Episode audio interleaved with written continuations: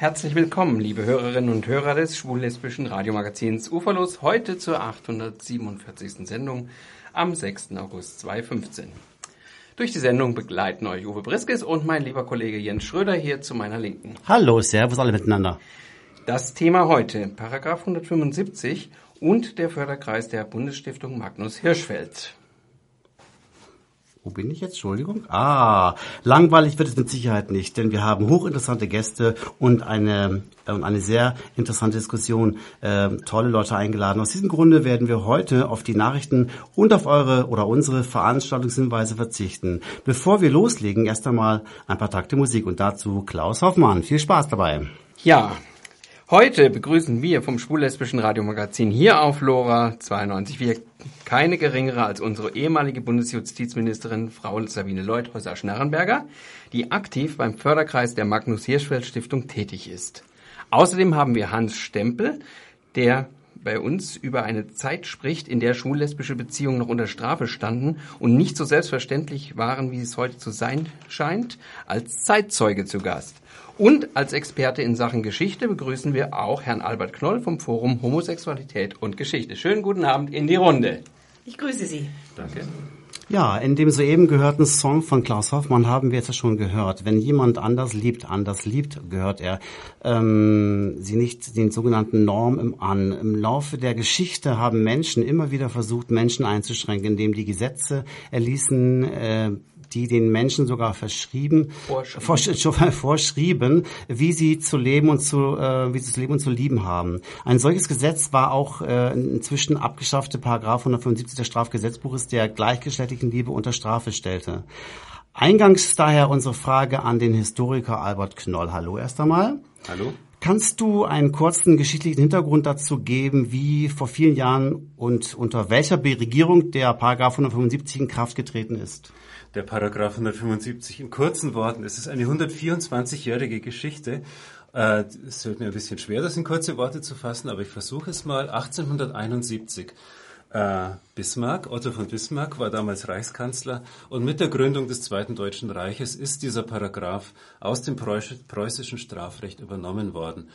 Äh, mit dem Reichseintritt Bayerns 1871 kam dieser Paragraph dann auch nach Bayern, nachdem Bayern ja fast 50 Jahre lang von einem solchen Paragraphen verschont geblieben ist. Das muss man sich auch mal noch vorstellen. Genau, Code Napoleon. Bayern galt damals als der, als der einer der liberalen Staaten des Deutschen Bundes. Das hat sich rasch geändert zum Ende des 19. Jahrhunderts.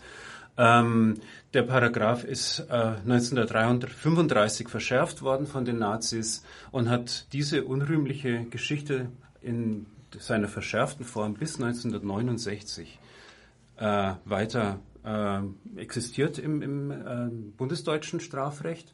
Er ist somit der einzige Paragraph, der von den Nazis verschärft wurde und nicht 1949 wieder entschärft wurde. Auch das ein Zeichen für die Adenauersche Familienpolitik, würde ich mal sagen. Und erst 1994 ist er dann, als er nur noch verschärfter Jugendschutzparagraf war, wieder abgeschafft worden. Insgesamt sind 140.000 Männer nach diesem Paragraphen verurteilt worden. Er galt ja nur für Männer. Mhm. Äh, und das ist eine ganze Menge. Die Hälfte von, diesen, von dieser Zahl, 70.000, kamen in den zwölf Jahren der Nazizeit unter die Räder. Du sagst gerade nur für Männer, für Frauen nicht. Das ist interessant. Genau, für Frauen nicht.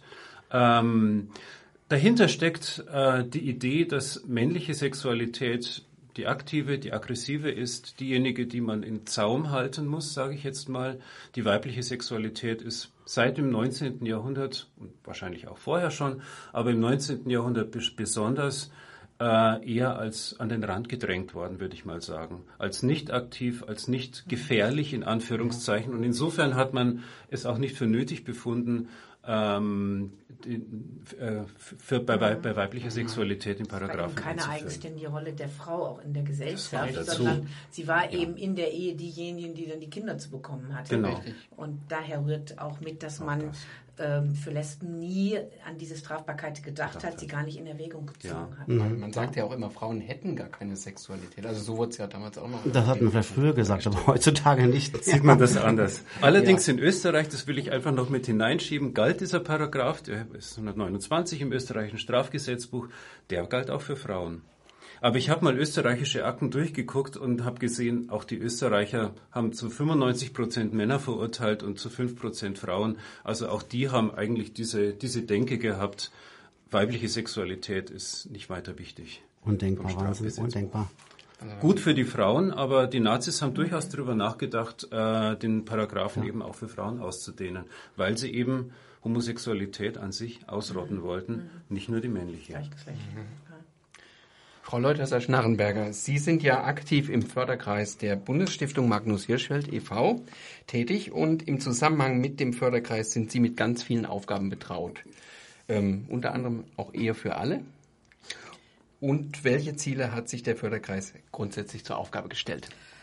Den Förderkreis gibt es seit äh, Ende 2014 und wie der Name sagt, Förderkreis Bundesstiftung Magnus Hirschfeld, wollen wir eben gerade diese Stiftung, die in der letzten Legislaturperiode ähm, gegründet worden ist, als Bundesstiftung, das finde ich ganz besonders bemerkenswert. Es ist eben nicht eine Privatinitiative, sondern da steht äh, der gesamte Staat dahinter. Und wir wollen als Förderkreis äh, die Ziele und Projekte der Bundesstiftung Magnus Hirschfeld mit unterstützen, denn sie leidet schon an nicht ausreichenden Finanzmitteln und äh, deshalb haben wir im Moment ein Projekt uns besonders vorgenommen.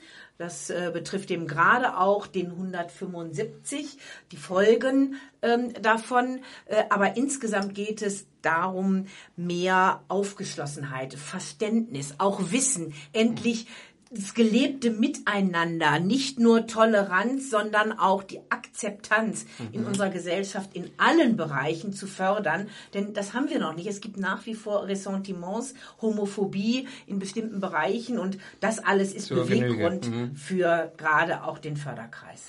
Und, und wer kann jetzt Mitglied in diesem Förderkreis werden?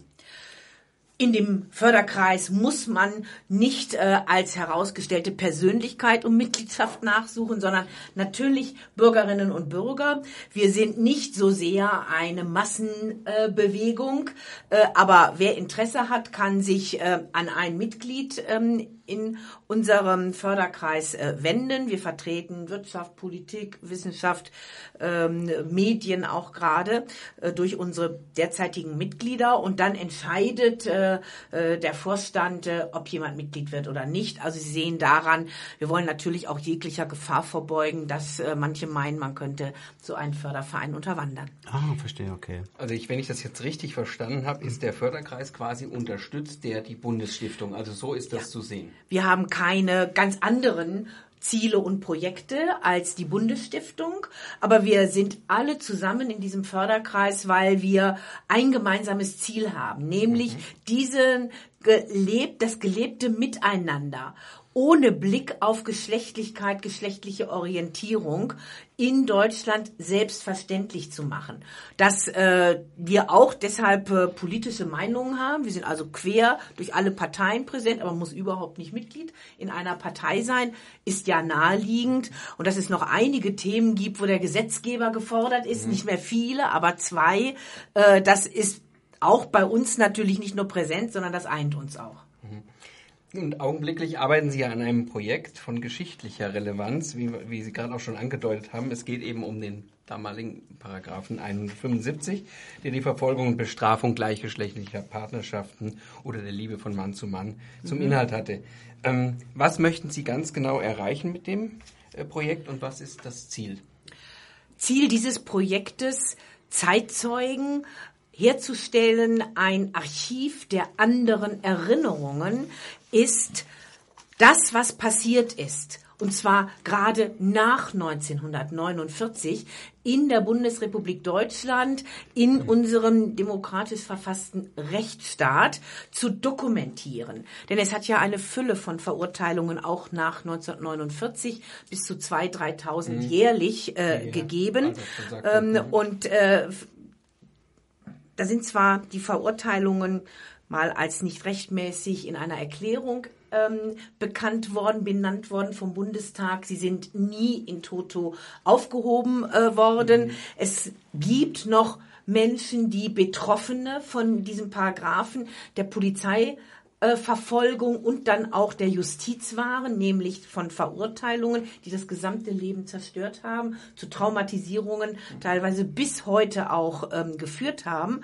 Und deshalb ist das Projekt so vorrangig, weil es eben auch einen Altersfaktor gibt es leben eben nicht mehr so viele Menschen, die ähm, Anfang der 50er, 60er Jahre Opfer von Strafverfolgung wegen des Paragraphen 175 waren. Und deshalb wollen wir diese umfangreiche Dokumentation, dieses Festhalten ermöglichen. Da haben Sie mir schon gerade was vorweggenommen. Und zwar haben wir uns damals ja in einem Vorgespräch schon über dieses Thema unterhalten. Und zwar, ähm, wie sieht diese, diese, diese Dokumentation, mhm. wie sieht die aus? Was kommt, was soll da alles passieren? Wie stellen Sie sich das vor? Und äh, wie wird das Ganze aufgebaut? Also das äh, Projekt hat schon begonnen ja. und es wird mit Zeitzeugen, die sich von sich aus melden. Es wird also geworben für dieses Projekt, die sich von sich aus melden, melden können, damit eben auch ihre Bereitschaft mitteilen, dass sie ihr Leben dokumentiert wissen wollen. Mit Videoaufnahmen. Also nicht nur ein Gespräch, sondern das soll mit, wird mit einer guten aus, technischen Ausrüstung dann ähm, aufgenommen. Äh, da gibt es Gesprächsleitfaden, da gibt es Vorgespräche. Es soll nichts gegen den Willen äh, des Zeitzeugen passieren, aber dann gibt es quasi Filme, Videos, schriftliche Dokumentationen dazu in einem Archiv. Aber meine Frage nochmal, ist mhm. das nicht fürs Fernsehen oder ist das fürs Fernsehen oder ist das Das jetzt ist jetzt zuallererst mal für ein Archiv zum Festhalten oh, dieses Teils mhm. unserer Geschichte. Ah, okay.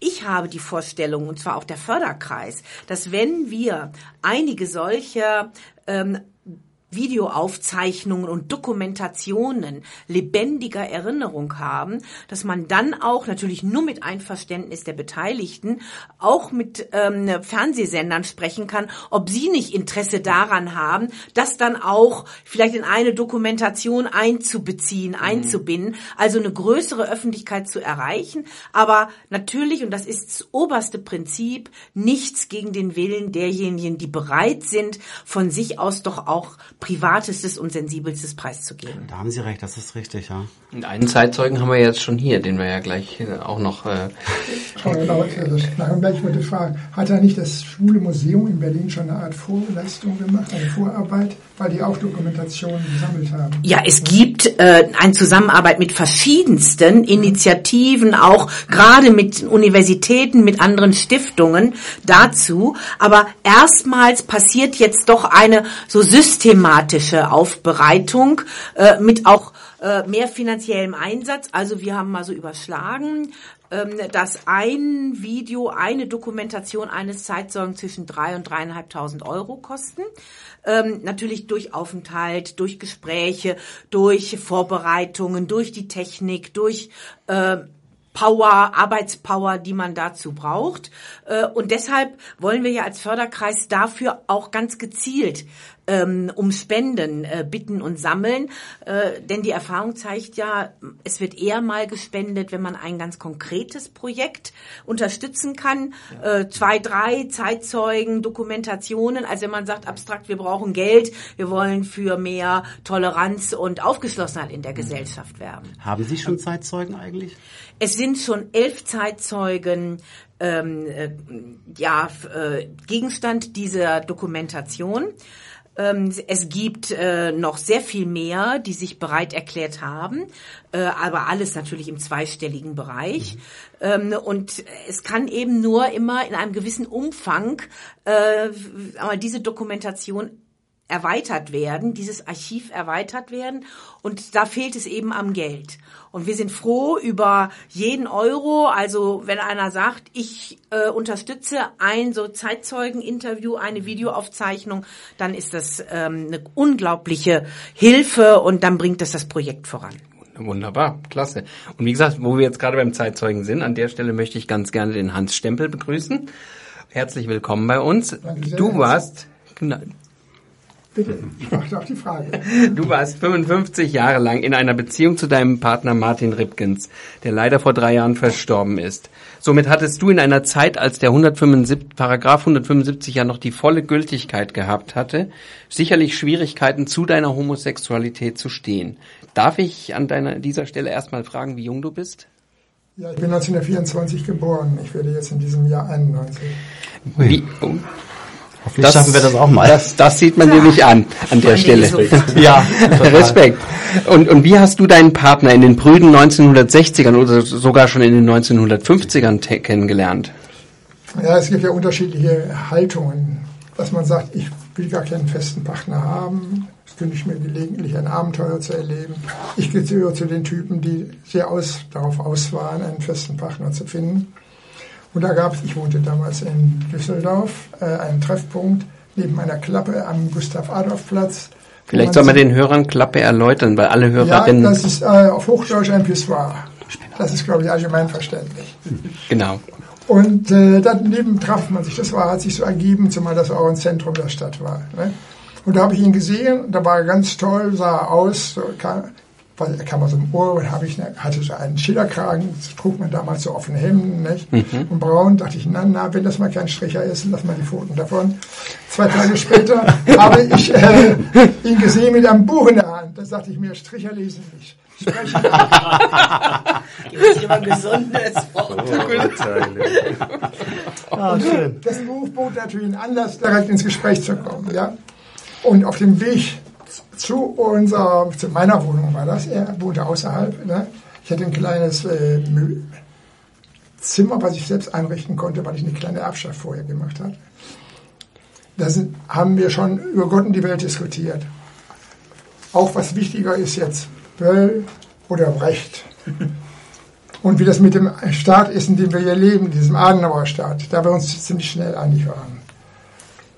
Und dann, gut, dann dachte ich, als wir dann ankamen in meiner Kemenate, dachte ich, naja, wenn ich mit jemandem so gut reden kann, dann weiß ich ja, wenn ich am nächsten Morgen wach werde, ich kann mit dem äh, diskutieren. Den muss ich nach dem Frühstück nicht wegschicken. Es gab mehr als einen Kaffee. Genau, der, nicht nur der Kaffee. Ja, und, und wie war denn das für dich? Ähm, bist, äh, ihr habt ja erstmal noch, du hast ja gerade gesagt, du hast eine kleine Kemenate gehabt, wo du dir selber Mhm. eingerichtet hast. Ähm, ist er später dann zu dir gezogen oder seid ihr Er später dann jetzt- mal... Ja, also er ist später zu mir gezogen. Das war relativ schnell übrigens, in den ersten 14 Tagen schon. Und das Haus gehörte einem Metzger. Und der klopfte an unserer Türe an und sagte, hallo, äh, ich muss jetzt 50 äh, Mark mehr verlangen. Das würde ich auch tun, wenn Sie mit einer Frau zusammenschlafen würden. Äh, Ich bin da, habe da keine Vorurteile. Da wurden also 50 Ich glaube, ich wäre von Mark Glauben. bezahlt. Das, war, das ist ein gewisser liberaler Geist, der im Rheinland noch ist. Ich möchte sagen, das ist noch dieser Einfluss, ne, der welsche Einfluss Mhm. von Frankreich her, ne, nicht zuletzt auch Code Napoleon, nicht, der dafür gesorgt hat, dass Juden wie Schwule einfach raus sind, weil Code Napoleon enthält keine Themen zum äh, Thema Sex.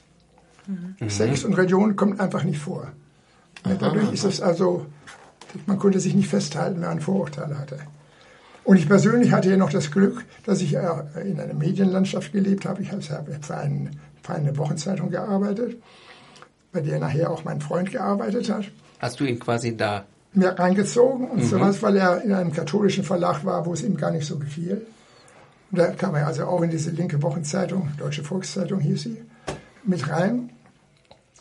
Und war, man war jetzt also in einem Medienbereich, wo es selbstverständlich schick war, nichts gegen Schwule zu sagen, auch wenn man Vorurteile hatte.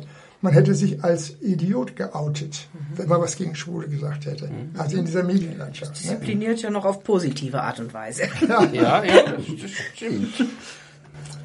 Also das ist, ist, hört sich auf jeden Fall Das ist spannend. natürlich so nicht, dass wir dann auch direkt und indirekt auch einiges gespürt haben an Suppressionen. Äh, zum Beispiel ein Freund von mir, der bei der Watz gearbeitet hat, der wurde entlassen, weil er schwul war, mit der Begründung, er würde auch die Jugendseite redigieren und ein Schwuler dürfe keine Jugendseite redigieren. Wäre was. Jetzt geht es schon wieder in Welche. Zeit war das genau? Welche Das Zeit? waren äh, Ende der 50er, Anfang der 60er Jahre. Wahnsinn. Ja, ja, das ist... Ja, ja, ich weiß es schon. So gesehen ist das noch gar nicht so lange Und ich her, hatte, ne? ich hatte also folgendes Erlebnis, dass ich auf, einem Betriebsausflug, ja, ein bisschen viel getrunken hatte. Nachher bei der Rückfahrt im Bus lag ich mit meinem Kopf ein bisschen zu intim auf dem Rücken meines Freundes, ja, so dass alle Sachen, die müssen schwul sein. Und das wurde dann der Chefredaktion dann auch äh, vermittelt. Die hat uns dann vorgerufen und sagte, ja, ich habe nichts dagegen, aber Sie sind erpressbar. Vergessen Sie nicht, Sie können jederzeit erpresst werden und dieses Risiko können wir nicht eingehen, auch wenn ich davon ausgehe, dass Sie sich nicht erpressen lassen, aber ich darf dieses Risiko nicht tragen. Und was hatte das zur Folge dann? Dass ich also aus der, äh, wir kamen beide aus der Redaktion raus, mhm. haben aber bestimmte Arbeiten noch zu Hause machen können. Mhm. Das war noch eine relativ äh, ja, liberale Lösung. Mhm. Oh. Auf jeden Fall ein harter Tobak, muss ich schon sagen. Naja, man kam natürlich auch äh, ganz einfach äh, ja, in, irgendwie in die Griffe vom Geheimdienst. Es ist Folgendes mal passiert. Wir wurden angerufen von irgendjemandem und sagte, ich, ich komme vom Verfassungsschutz, können wir uns nicht mal treffen? Er sagt, was wollen Sie denn? Ja, ich hätte mich gerne mit Ihnen unterhalten, vielleicht können wir Sie fördern und sowas. Nee, sag ich, das brauchen Sie nicht. Danke, mir geht's gut. Acht Tage später nochmal ein Anruf. Darf ich nochmal darauf zurückkommen, auf mein Gespräch? Äh, es wäre vielleicht in beiderseitigen Interesse sehr schön, wenn wir uns einfach mal treffen können, ein paar ganz lockere Worte wechseln und sowas. Dann haben wir überlegt, ja, da muss man irgendwie eine Regel vorschieben. Dann haben wir beim nächsten Mal, als der Anruf kam, okay, mein Vorschlag ist, es gibt hier um die Ecke einen Espresso, da treffen wir uns um 12 Uhr.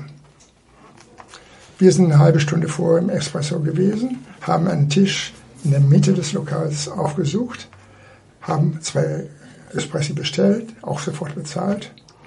Und um Punkt 12 kam der eine Typ rein und sagte, hallo, wir kennen uns ja. Ich, ich kenne Sie nicht, aber stellen Sie sich mal vor. Ich habe bitte sehr, mein Freund, mein Kollege kommt gleich. Allein machten die offensichtlich nichts. Da musste also Kollege kommen. Da kam der Kollege auch sehr schnell. Das Espresso war inzwischen voll, war Mittagszeit. Die haben auch so kleine Snacks verkauft. Und dann setzten sie sich hinter und sagten, ja, Sie erlauben, dass ich einige Fragen stelle. Ja, ja, ich möchte jetzt auch ein paar Fragen stellen. Für welchen Geheimdienst arbeiten Sie denn? Da sagen Sie, das müssen wir doch nicht jetzt groß diskutieren. Ja, warum müssen Sie das verheimlichen? Für welchen Geheimdienst Sie arbeiten? Alle Leute guckten mittlerweile rum. Also wenn Sie nicht bereit sind, mit offenen Karten zu spielen, dann können wir das Gespräch sofort beenden. Sind wir aufgestanden, wir hatten ja bezahlt und die saßen wie die begossenen Pudel in der Mitte des Raums und wurden von allen Leuten angestarrt waren quasi die Dummen. Sag ich kurze Frage mal zwischendurch. Ähm, ich habe gerade heute Nachmittag mit, mit einem Bekannten unterhalten und zwar ähm, heute, wenn man wenn, wenn Schwule beschimpft werden, sagt man die schwule Sau, Schwule ja, und solche ja. Geschichten. Das hat man ja damals glaube ich nicht gesagt. Da sagte man so, habe ich ja so, das sind 175er ja, oder sowas in der Richtung. Was hat man noch so gesagt dann irgendwo? Ja, anderes Ufer gab auch noch. Das war eine relativ harmlose ja. Formulierung. Vom ne? anderen Ufer. Warme, ja, warme, warme Brüder, glaube ich, auch. Warme Bruder, andere Ufer. Das war also alles relativ, also Schule, Sau und weiter war es einfach nicht im, im Sprachgebrauch. Ne? Ja.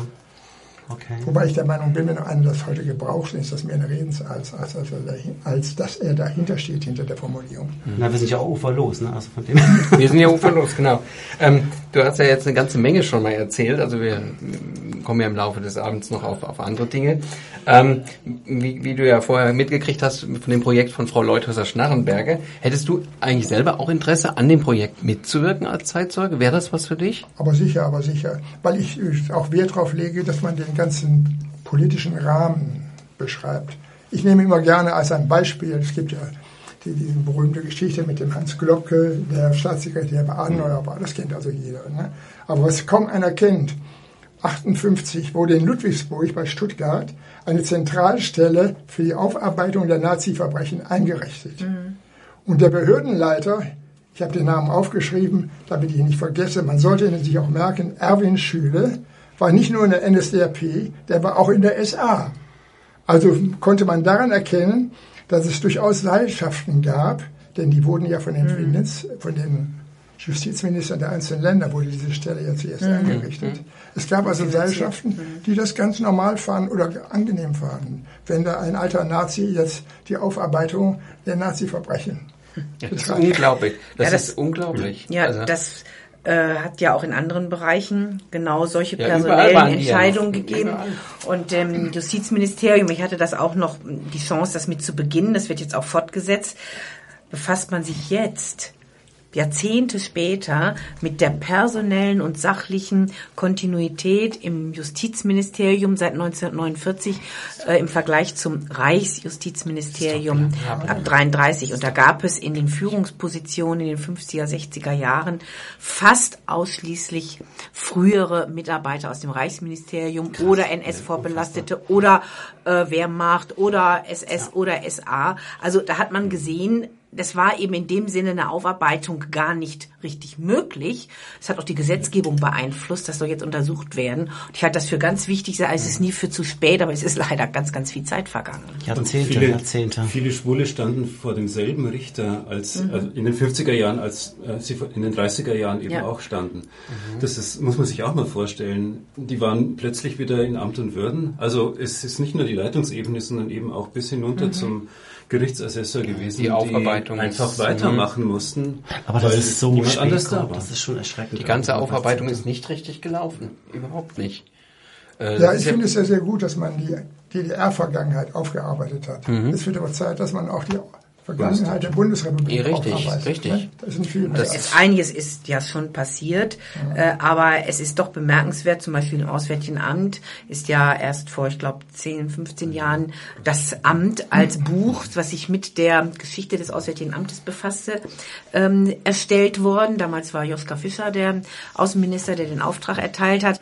Also doch eigentlich in sehr, sehr großem Zeitabstand. Und der 175 zeigt ja auch, auch wenn er deutlich entschärft wurde, dann äh, Ende der 60er und den 70ern, ähm, aufgehoben komplett äh, wurde er in dieser Form ja erst 1994. Richtig, war, richtig, 21 ja. Jahren, da war ich Ministerin und das war immer noch eine kontroverse Debatte damals im Bundestag. Es war nicht so, dass alle gesagt haben, überfällig, Gott sei Dank, endlich weg damit. Mhm. Ja, ich glaube, an dieser Stelle müssen wir ganz kurz mal einhaken wegen der Werbung.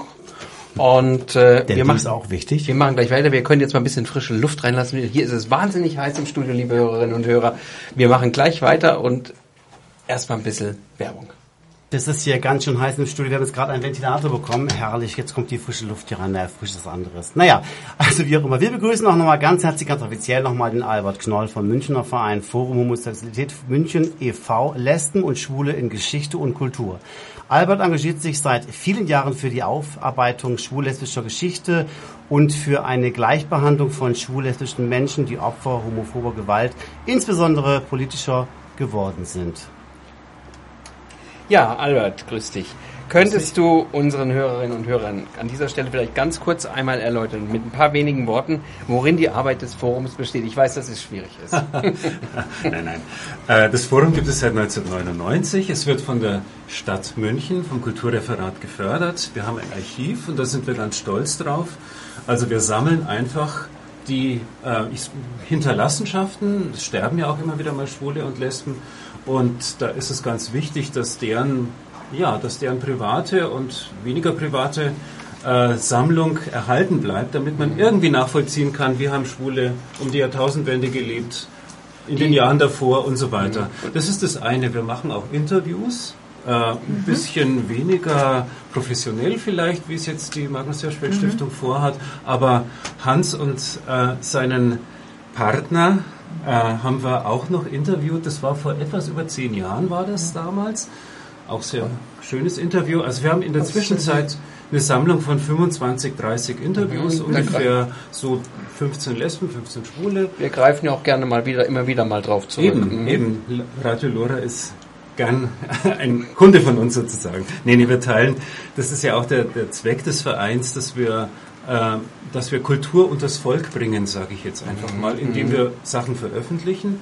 Gerade vor einem Monat ist äh, ein Buch über die lesbischen Aktivitäten zwischen 1985 und 1995 mhm. Erschienen. Mhm. Und es ist erstaunlich, wie eine kleine Gruppe von Lesben es erreicht hat, äh, sich Gehör zu verschaffen, sodass, sie, so, sodass die Lesben, ich sag mal, entkriminalisiert werden. Das heißt, dass dass nicht mehr Vereine, mit denen Lesben zusammengearbeitet haben, städtisches Geld automatisch entzogen wird. Das muss man sich mal vorstellen. Ende der 80er Jahre Ende ist sowas noch, noch gang und gäbe gewesen. Das ist ähm, unglaublich. Und die Präsenz in der Stadtbibliothek mhm. und so weiter. Also so mhm. ganz kleine Schritte. Und die Ariane Rüdiger hat das wunderbar aufgearbeitet in einem Buch. Wir haben es veröffentlicht jetzt und ich kann es nur jedem Hörer und jeder Hörerin zum Lesen empfehlen. Also es ist so ein kleiner Einblick jetzt mal so in unsere Arbeit. Und ich finde das sehr interessant, weil ich bin ähm, 88, 89 nach München gekommen und für mich als Bremer bin ich nach München. Für mich war die große freie schwule Welt München. Jetzt kriege ich da irgendwie ganz andere Geschichten. Ich habe da nichts von mitbekommen damals. Vielleicht war ich zu blind dazu und zu jung oder ich habe es nicht verstanden. Oder ja. zu verliebt, ich weiß es nicht mehr. Noch obendrein, ja. Ja. Also gerade Ende der 80er Jahre hatten wir ja, ich sag mal, noch die Gauweiler. Die Gauweiler-Ära. Ja, das weiß ich auch noch genau. Und äh, also jeder, der damals bei den Protesten gegen den Maßnahmenkatalog von unserem Kreisverwaltungsreferenten dabei war, ähm, weiß, dass das die Schwulenszene damals geeint hat, die Schwulen- und Lesbenszene, würde ich mal sagen. Und der CSD, der bis dahin so ein bisschen dahin gedümpelt hat, hat ab Ende der 80er Jahre einen Schub unglaublichen bekommen. Schub bekommen. Es hat die Szene geeint und ähm, naja, man wusste, wogegen man marschiert. Erstens mal noch gegen den noch verbliebenen Paragraphen 175 und zweitens gegen diesen unsäglichen Maßnahmenkatalog. Das, hat die, das hat die Szene politisiert, was auch ganz gut ist. Das heißt ja immer so, die 70er Jahre, das war ja so, so Shishi und man vergnügte sich in den Kneipen.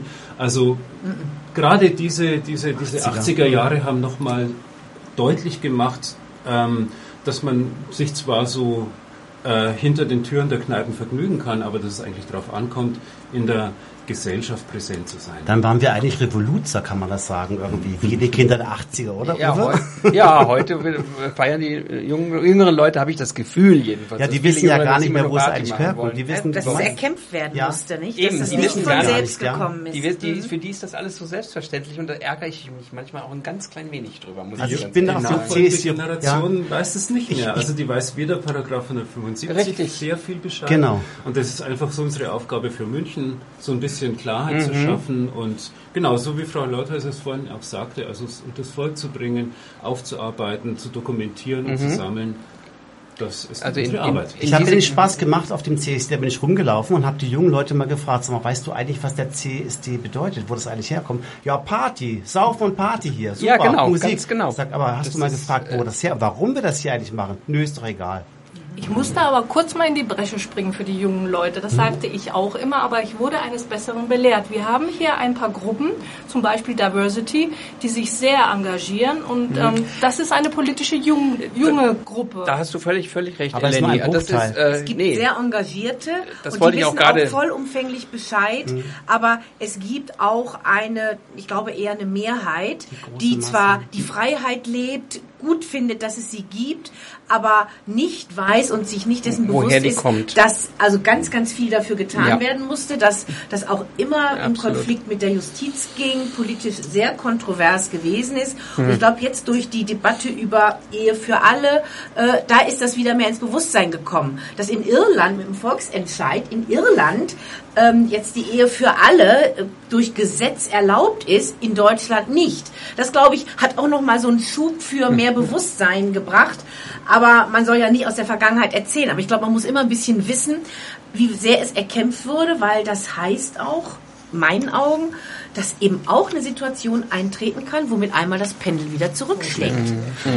Ich, äh, ganz, äh, ganz kurz, Entschuldigung, Uwe, ganz kurz, da fällt mir gerade eine ganz kurze Geschichte ein. Vor ein paar Jahren war ich in, das habe ich dir schon erzählt, Uwe, da habe ich ihn sogar angerufen oder eine SMS geschickt. Ach da ja, war, genau. Genau, Mhm. da war ich in New York, ja, äh, hatte zwar ein paar, drei, vier Nächte war ich in New York und da war ich im Stonewall Inn. Ja, da wo alles anfing, war ich drin und wir hatten da also Bingo gespielt. Ja, das Spiel Bingo mit fünf Schwulen, eine Transe, ganz fies da mit B9, B9, 08 und so weiter. Und ich sitze hier und in München wurde zum, wurde zum selben Zeitpunkt der große CSD gefeiert. Ich habe ihm eine SMS geschrieben, Uwe, ich sitze gerade im Stonewall Inn und spiele mit fünf Schwulen Bingo. Ja, und Das ich habe erstmal. das ist lustig. Ich fand es auch sehr, ich fand es unheimlich witzig, gerade wo wir dann hier CSD gefeiert haben. War eine schöne Geschichte. Ähm, ja, in dem Zusammenhang, Albert, könntest du dir eine äh, Zusammenarbeit irgendwie vorstellen mit Frau Leuthäuser-Schnarrenberger, dass ihr, dass, dass du ihr eine fachliche Unterstützung ihres Projektes irgendwie leisten könntet? Das ist mir, wäre mir eine Ehre. Auf jeden Fall, natürlich. Ähm, ich bin auch schon angefragt worden von der Magnus Hirschfeld Stiftung. Die konzentrieren sich ja jetzt nicht nur auf Berliner Zeitzeugen. Nein, überhaupt ich denke nicht. mal, es wohnen sehr viele dort, die noch aus der Zeit berichten Ja. können. Aber ich habe schon äh, vor einiger Zeit eine Nachricht bekommen. Ich sollte mal mich so umhorchen. Und es gibt einige, äh, sowohl Lesben als auch Schwule. Ich denke mal, man soll es nicht auf den Paragraph 175 beschränken. Lesben waren in, der, in den 50er und 60er Jahren ausgegrenzt und man sollte sie genauso mit ins Ja. Boot holen, Ja, natürlich. Äh, um, um auch deren ähm, äh, Erfahrungen in der Zeit. Und wir kennen auch einige, die durchaus bereit sind, darüber zu berichten. Also insofern wäre München äh, ein Wunderbar. Das ein, ein, ein Partner, den man mit ins Boot holen sollte. Mhm. Und gerade das Forum hat sehr viele Kontakte. Das wäre doch wunderbar, wenn ihr da zusammenkommt. Ja, das wäre ganz hervorragend. Und ich glaube, man ist da auch einem Weg. Die Bundesstiftung Magnus Hirschfeld, der Herr Litwinschuh, der Vorstand, der ist unglaublich aktiv in ganz Deutschland unterwegs. Und natürlich ist nur der Sitz in Berlin, weil es eine Bundesstiftung ist und dann sitzt die eben in Berlin. Aber natürlich gilt das für ganz Deutschland. Und gerade wenn äh, wir hier auch in München äh, zusammenwirken können und das auch dazu führt, dass Kontakt wiederum zu Personen hergestellt wird, sie sie auch kennen, die Berliner vielleicht nicht, die dann auch sagen, ja, wir möchten gern Zeitzeuge sein, dann wäre das ganz toll. Ja. Außerdem hat die Magnus Hirschfeld Stiftung ja äh, im Turnus von zwei, drei Jahren immer einen Schwerpunkt in einem mhm. Bundesland und es soll 2017 Bayern genau, sein. Genau. Bayern, da geht es um die Vernetzung, mhm. um, naja, um auch wissenschaftliche Arbeit und da ist gerade das Forum dann sehr gefragt, also ihr, ihr, kommt ja noch ganz groß da raus. Da kommen wir noch groß ihr raus. kommt ganz groß raus. Ja, ja, und ja. wir waren dabei, oder wir haben zumindest äh, Zeitzeugen, das, das sind wir Zeitzeugen. Genau. Frau Leuthesser-Schnarrenberger, inzwischen ist ja, wie gesagt, der Paragraph 175 endlich abgeschafft und das hat ja auch lange genug gedauert. Die schwul-lesbische Lebenspartnerschaft wurde ja unter der rot-grünen Koalition unter Kanzler Schröder damals gesetzlich mhm. verankert. In der späteren Koalition der FDP mit der CDU-CSU ging jedoch nicht so viel voran. Im Gegenteil, einige Entscheidungen hat der Bundesgerichtshof dann getroffen. Wie kam es, dass die FDP mit dem damaligen schwulen Außenminister Guido Westerwelle nicht in der Lage war, Gesetze, die zu weiteren Verbesserungen der Gleichstellung beitrugen, voranzutreiben? Ja, wir haben, und das denke ich war auch genauso gut so wie früher von dem regierenden Bürgermeister in Berlin, ähm, einen Außenminister gehabt, der sich auch ähm, äh, ausdrücklich bekannt hat. Mhm. Ähm, ich denke, allein das ist auch schon ein wichtiger Aspekt gewesen. Aber natürlich ist es in jeder Koalition mit der CDU, CSU schwierig, gesetzgeberische Fortschritte zu erreichen. Das geht ja der jetzigen sogenannten großen Koalition genauso, ja, denn stimmt. auch da kommt nicht die komplette Adoption, ähm, auch für, ähm, für gleichgeschlechtliche Paare ähm, sondern da ist jetzt nur ein kleiner Schritt gemacht worden, wiederum durch eine Entscheidung des Bundesverfassungsgerichts, also der ja. Sukzessivadoption. Genau das war natürlich auch die Situation in der Koalition CDU, CSU, FDP. Wir haben dort äh, nur im Erbschafts- und äh, Schenkungssteuerrecht mhm. eine Anpassung und Verbesserung bekommen. Die anderen Dinge, Beamtenrecht ähm, und dann auch im Steuerrecht, Ehegattensplitting äh, abschaffen, das war immer für uns einer der ganz mhm. wichtigen Punkte. Neben der Adoption, neben dem Adoptionsrecht, ist dann auch nur durch das Bundesverfassungsgericht, mhm. äh, durch die entsprechenden Entscheidungen möglich gewesen. Äh, das zeigt, die CDU, CSU, jedenfalls in ihrer Mehrheit. Es gibt wirklich Einzelne, die sehr auf der Seite der anderen, Herr Kaufmann zum Beispiel als Abgeordneter aus Stuttgart, mitkämpfen und mhm, versuchen mhm. auch mehr zu bewegen. Es gibt ja jetzt auch in der Union, äh, glaube ich, schwul-lesbische Arbeitskreise, wo sich einige ja, zusammenfinden. Die LSU, ne? Lesben, Aber mehrheitlich ist es eben nicht möglich. Ich glaube, mhm. die Union will so den letzten Bereich konservativen Denkens und konservativer Werte, wie Sie es sehen, bewahren als Unterscheidungsmerkmal zu anderen äh, Aber das Parteien. kann ja auch konservativ sein, was eben Albert mit seinem Forum macht. In dem Zusammenhang, in dem Zusammenhang in dem Zusammenhang äh, möchte ich ganz gerne den Hans fragen, wie war das denn bei dir, bei deinen späteren Arbeitgebern? Wie, wie ist das bei dir gewesen mit der, mit der Gleichbehandlung oder mit der, mit der, wurde da irgendwie gelästert oder hinterm Rücken getuschelt? Wie war Na, das bei dir? ja schon in den Medienbereichen, ne? gehört es zum guten Ton, ganz tolerant zu sein. Also da hast du Und wahnsinniges Glück gehabt. runterzuschlucken, ja, weil man sonst als Idiot da gestanden mhm. hätte, ja ich bin, oder wir beide sind ja nach äh, München gegangen zu Leo Kirch, der hat uns ja geholt, ja. Mhm. Und Leo Kirch ist ein erzkonservativer Typ. Ja, genau. Aber er hat gelernt, mit Schulen umzugehen. Mhm. Ich glaube also sehr viel Karajan ist ein extremes Beispiel. Dann äh, komme jetzt nicht drauf, gut, der große amerikanische Bernstein, meinst du? Bernstein, ja, Bernstein. Bernstein, Ach, der Bernstein, Bernstein hm, hm, genau. zusammengearbeitet hat. Ne? Er hat also früh gelernt, Schule zu schätzen und zu respektieren auch. Ah, aha. Das war also ganz angenehm. Wann fing denn diese Kirchehre an, dann ungefähr? Wann waren Sie denn da? Für Wann mich angefangen? In den 60er Jahren. In den 60er Jahren, okay. 30 waren nicht angestellt, wir waren Freelancer, wir waren ja nur, was man Scout nennt. Wir sollten ja. Filme suchen, die andere nachher kaufen müssen. Mhm. Ja, und, und ähm, auch. Es war natürlich schön, dass wir das durchsetzen konnten. Es war so, er wollte nur einen von uns haben. Da haben wir gesagt, hallo. Nur im Wir sind nur Doppelpack. Doppelpack. Das habt ihr, glaube ich, auch sehr schön in einem Buch beschrieben. Du hast, glaube ich, mit deinem Partner zusammen ein Buch geschrieben, Das Glück ist kein Das Haustier. Glück ist kein Haustier. Da kann man das alles, diese Episoden lesen. Ja, ja. Mhm. Und auch Ähm, die Geschichte, was man gar, heute gar nicht mehr so sich na- äh, nicht nachvollziehen kann. Welcher Druck auf einem lag, auch in kleinen Kleinigkeiten. Wir waren in Paris und da haben uns diese Kettenarmbänder so gut gefallen. Ja? Mhm. Und da haben wir gesagt, toll, kann man auch das Datum eingravieren lassen, den Tag, an dem man uns kennengelernt hat. Mhm. Haben Beides gekauft. Dann sagen wir auch, die haben so ganz verrückte, fa- farbige äh, Shorts in den Fenstern. Und so. Sowas kann man ja in Deutschland nicht tragen. War damals auch völlig undenkbar. Dann kamen wir zurück und dann wurden wir angerufen von einem Verleih. Atlas Verleih war damals ein sehr aktiver und anspruchsvoller Verleih und die fragten, ob wir Lust hätten, für sie Pressehefte zu schreiben. Dann dachten wir, oh, das ist ja eine Chance, Geld zu verdienen. Und da haben wir gesagt, wenn wir jetzt da hingehen, dann müssen wir aber die Armbänder ablegen, sonst sind wir direkt als Schwule erkennbar. Und dann kriegen wir den Job wahrscheinlich nicht. So war die Mentalität damals. Mhm. Wahnsinn. Ähm, habt ihr eigentlich selber ähm, Bestrafungen unter dem 175er erlebt, du Nein, und dein nein, Partner? nicht erlebt. Ich meine, ich bin ein, zweimal, ist mir gelungen, der Polizei zu entwischen. Nachts war ich in, in einem Park, Mhm. habe mich da auch ein bisschen rumgetrieben mit irgendeinem Typen. Ne? Und da hatte ich plötzlich einen Scheinwerfer so von der Stablampe im Gesicht. Mhm, Ja? Und dann dachte ich, jetzt schnell abhauen. Und meine Beine waren schneller als die der, der Polizei. Und die Polizei hatte kein Handy damals und auch kein Auto. Ah. Aber in der Nähe stand ein Taxi, stand, das wusste ich, bin in das Taxi gesprungen und sagte, fahren Sie sofort weg, geradeaus. Und ich sah, wie sie hinten getobt haben. Das ist natürlich eine kleine Genugtuung. Aber die Gefahren waren da, nicht, dass man dann wahrscheinlich nicht eingesperrt wurde, aber man kam in rosa Listen. Das ist auch ein Kapitel, das bislang im, im Halbdunkel oder im vollen Dunkel liegt. Ne? Rosa Listen. Wo sind sie heute? Was ist damals alles gemacht Sind die worden? vernichtet Der worden, Verdacht oder? besteht, Mhm. man kann es nicht nachweisen, dass teilweise Arbeitgeber informiert worden sind. Ja, das habe ich auch schon mal gehört. Hm. Aber wie ist das so mit Entschädigung? Dann die Frage an alle hier in die Runde. Ähm, wir sprachen ja eben davon, äh, dass ja viele bestraft worden sind nach dem Ja, ja. Paragraph 105. Gibt es da überhaupt Möglichkeiten oder sind Leute entschädigt worden oder ist das auch noch alles im, im ich meine, die Leute werden, viele sterben weg Ja. auch und das ist Also, ganz schlimm. Es hat nicht Entschädigung gegeben, weil ja diese Urteile pauschal nicht aufgehoben worden sind.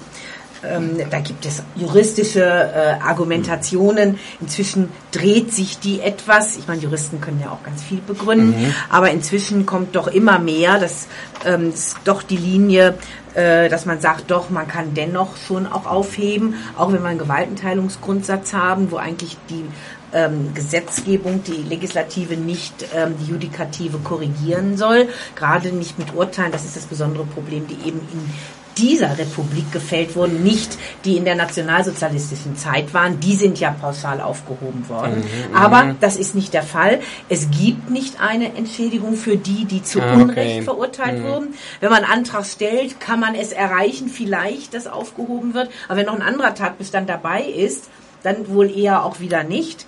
Ähm, von daher ist ähm, die wirklich die Überlegung, die auch ähm, im Förderkreis angestellt wird, auch in der Bundesstiftung, aber die machen ja jetzt nicht die Politik, sondern das müssen dann letztendlich die Abgeordneten machen, dass man doch ähm, einen Fonds gründet. Das hat man ja für andere Bereiche auch gemacht, wo es Unrecht und so weiter, und ja. ähm, äh, wirklich Diskriminierung, Unterdrückung gegeben hat. Ganz aktuell jetzt ja auch mit dem Missbrauch äh, an Kindern, aber auch ja. bei Heimkindern Ja, in ja, der ehemaligen richtig. DDR.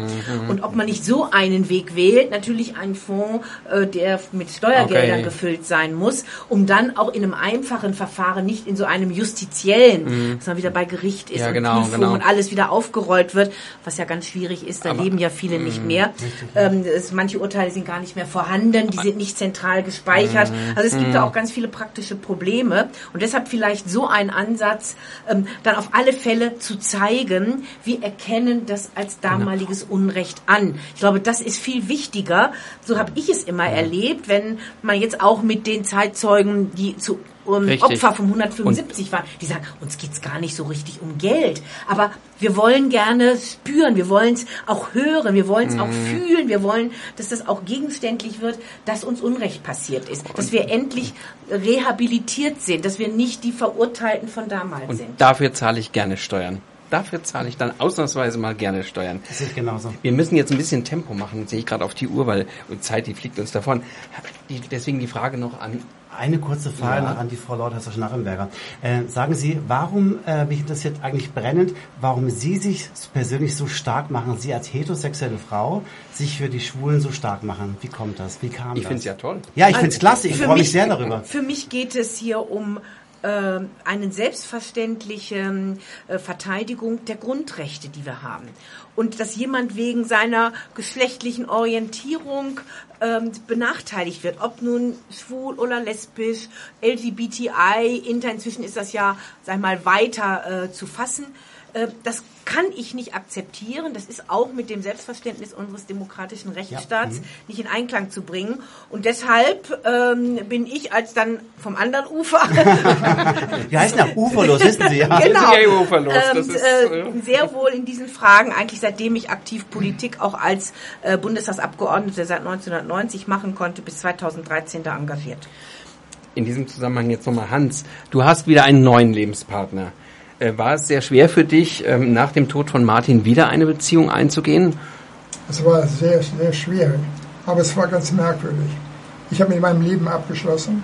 Mein Freund hat ja eine Gehirnblutung gehabt, musste in ein Altersheim, weil ich ihn selbst nicht mehr fliegen konnte, Ja. so kann man krapieren. Da habe ich dann ein Zimmer genommen, damit ich ganz nah bei ihm war, weil die Pflege ja überall sehr unvollkommen ist. Nachdem er gestorben war, habe ich dann gesagt, naja, jetzt bleibst du da und gibst die Wohnung auf. Wenn ich die Wohnung verkaufe, es war eine Eigentumswohnung, ist auch mein Alter gesichert, kam einiges zusammen. Ich bin also in diesem Zimmer gewesen und habe dann die ganzen Beileidsbekundungen sortiert. Und unter denen war da auch eine E-Mail, die gleichzeitig eine Anmache war. Da stand etwa Folgendes drin. Ach, lieber Hans, ich kann das so gut nachempfinden. Mein Freund ist vor drei Monaten gestorben, mit dem ich so lange zusammen war und sowas. Nicht? Und dann noch ein paar nette Sätze und sowas. Ich habe da durchaus Mitgefühl, du verstehst mich ja sicher auch, da muss ich gar nicht weit ausführen. Aber äh, wenn du Lust und Zeit hast, äh, können wir uns ja mal äh, treffen. Ich habe dich ich hab noch in Erinnerung, wie ich dich mal in einer Sauna gesehen habe und die finde ich recht, attraktiv. Wenn du wissen willst, wie ich aussehe, ich habe ein Foto angeheftet. Und auf dem Foto war so ein 50-Jähriger zu sehen, so in einem äh, T-Shirt. Und dann dachte ich, so eine Unverschämtheit. so eine Dreistigkeit. Die Jugend. Nach drei, vier Wochen dachte ich, du benimmst dich wie die Hausfrau, die die Liebeserklärung des Briefträgers zurückweist. Geh doch mal hin, schau dir den Typen doch mal an. Und das Foto war so kein Etikettenschwindel, er war besser und lockerer, als ich vermutet habe. Und da habe ich erst mal ein halbes Jahr, er hat mich aus, dem, aus der Grube rausgezogen. Ja? Und ich habe gedacht, jetzt bist du in dem Altenheim und kannst nur noch auf deinen Tod warten. Und er hat dich quasi jetzt wieder Und er mobilisiert hat mir auch. mich mobilisiert. Das ist ein halbes Jahr gelaufen. Kommt zu kompliziert zu sagen. Wir haben uns in aller Freundschaft nachher getrennt. Und dann habe ich die Möglichkeit gehabt, jetzt wieder jemanden zu finden, mit dem ich jetzt zwei Jahre zusammen bin. Und da habe ich auch die Nähe, die ich brauche. Ja, ist ein wichtiges Wort für mich. Nähe, ja. Nähe schließt Vertrauen ein und auch Offenheit und Mhm. dem anderen was zuzumuten, ist auch einzu, äh, zu beachten. Ja. Und ein neues, ein neues Zuhause vielleicht gefunden, kann man das auch so sagen? Auch so ein bisschen, ja, ich bin mit einem Bein in seiner Wohnung, mit dem anderen Bein bin ich noch in dem Altenheim, weil ich sage schon mal, ich bin so alt, kurz oder lang wird mir was passieren, dann bin ich ein Pflegefall. Und mein Wunsch ist es, dass du nicht dauernd um mich herum sein musst, dich um, um mich kümmern musst. Ich ein Pflegefall bin, kannst du mich meinetwegen dreimal am Tag besuchen. Das ist aber jetzt nicht der gewesen, der äh, damals dir geholfen hat. Oder Moment, habe ich das jetzt, jetzt wieder? Nein, nein, ist schon wieder ein. Ah, wieder okay, ein neuer. okay, okay. Es ist ein Glücksfall, dass ich so einen tollen Typ getroffen habe. Ne? Mhm, Der kommt aus dem Theaterbereich, ne? also Okay. auch von Medien her, also wir verstehen uns so gut, wie ich es nie gedacht Das habe. kam auch über E-Mail oder kam das Nein, der kam nicht ohne E-Mail. das war eine Begegnung in der Sauna. Na, schau an, also Sowas das, passiert mir nie. siehst du mal. Naja, es, eben in der Sauna ja. sind ja viele Begegnungen sehr oberflächlich. 90, so, Ja, das stimmt Das war natürlich. so auch, dass ich, das darf ich sagen, weil er es weiß, dass erst bei, bei der dritten Begegnung habe ich gesagt, holla, sollen wir uns nicht mal in Franziskaner abends treffen und ein bisschen reden. Ich Und glaube, das ich, war der Durchbruch. es tut mir leid, ich muss an dieser Stelle ganz abrupt abbrechen. Unser Techniker zeigt gerade, wir haben nur noch eine Minute. Und ich möchte mich an dieser Stelle erstmal ganz, ganz herzlich bei allen hier, allen Gästen hier in der Runde bedanken. Es war ein ganz tolles Gespräch und muss auch gleichzeitig die Sendung beenden. Ja, liebe Hörerinnen und Hörer, das war sie, unsere 847. Sendung von UFOLOS, dem schwul-lesbischen Radiomagazin hier auf LoRa 92.4. Ohne ihn lief nichts. Frank hier an der Technik. Vielen Dank. Ein herzliches Danke auch für das interessante und informative Gespräch an unsere Gäste Albert Knoll, an Hans Stempel und an Frau Leuthäuser-Schnarrenberger. Danke auch an meinen Kollegen Jens Schröder und für die tatkräftige Unterstützung bei der heutigen Moderation. Verantwortlich für Inhalt und Musik dieser Sendung war Uwe Briskis. Wer die Sendung gerne noch einmal nachhören möchte, der kann dies auf unserer Website www.uferlos-magazin.de tun. Unsere nächste Sendung, die 848. Sendung am 20. August 2015 hier auf LoRa 92.4, selbe Stelle, selbe Welle. Und einen schönen guten Abend, schönes Wochenende Alles allerseits Gute. und ciao und Tschüss. vielen Dank. Ciao, ciao. Dann?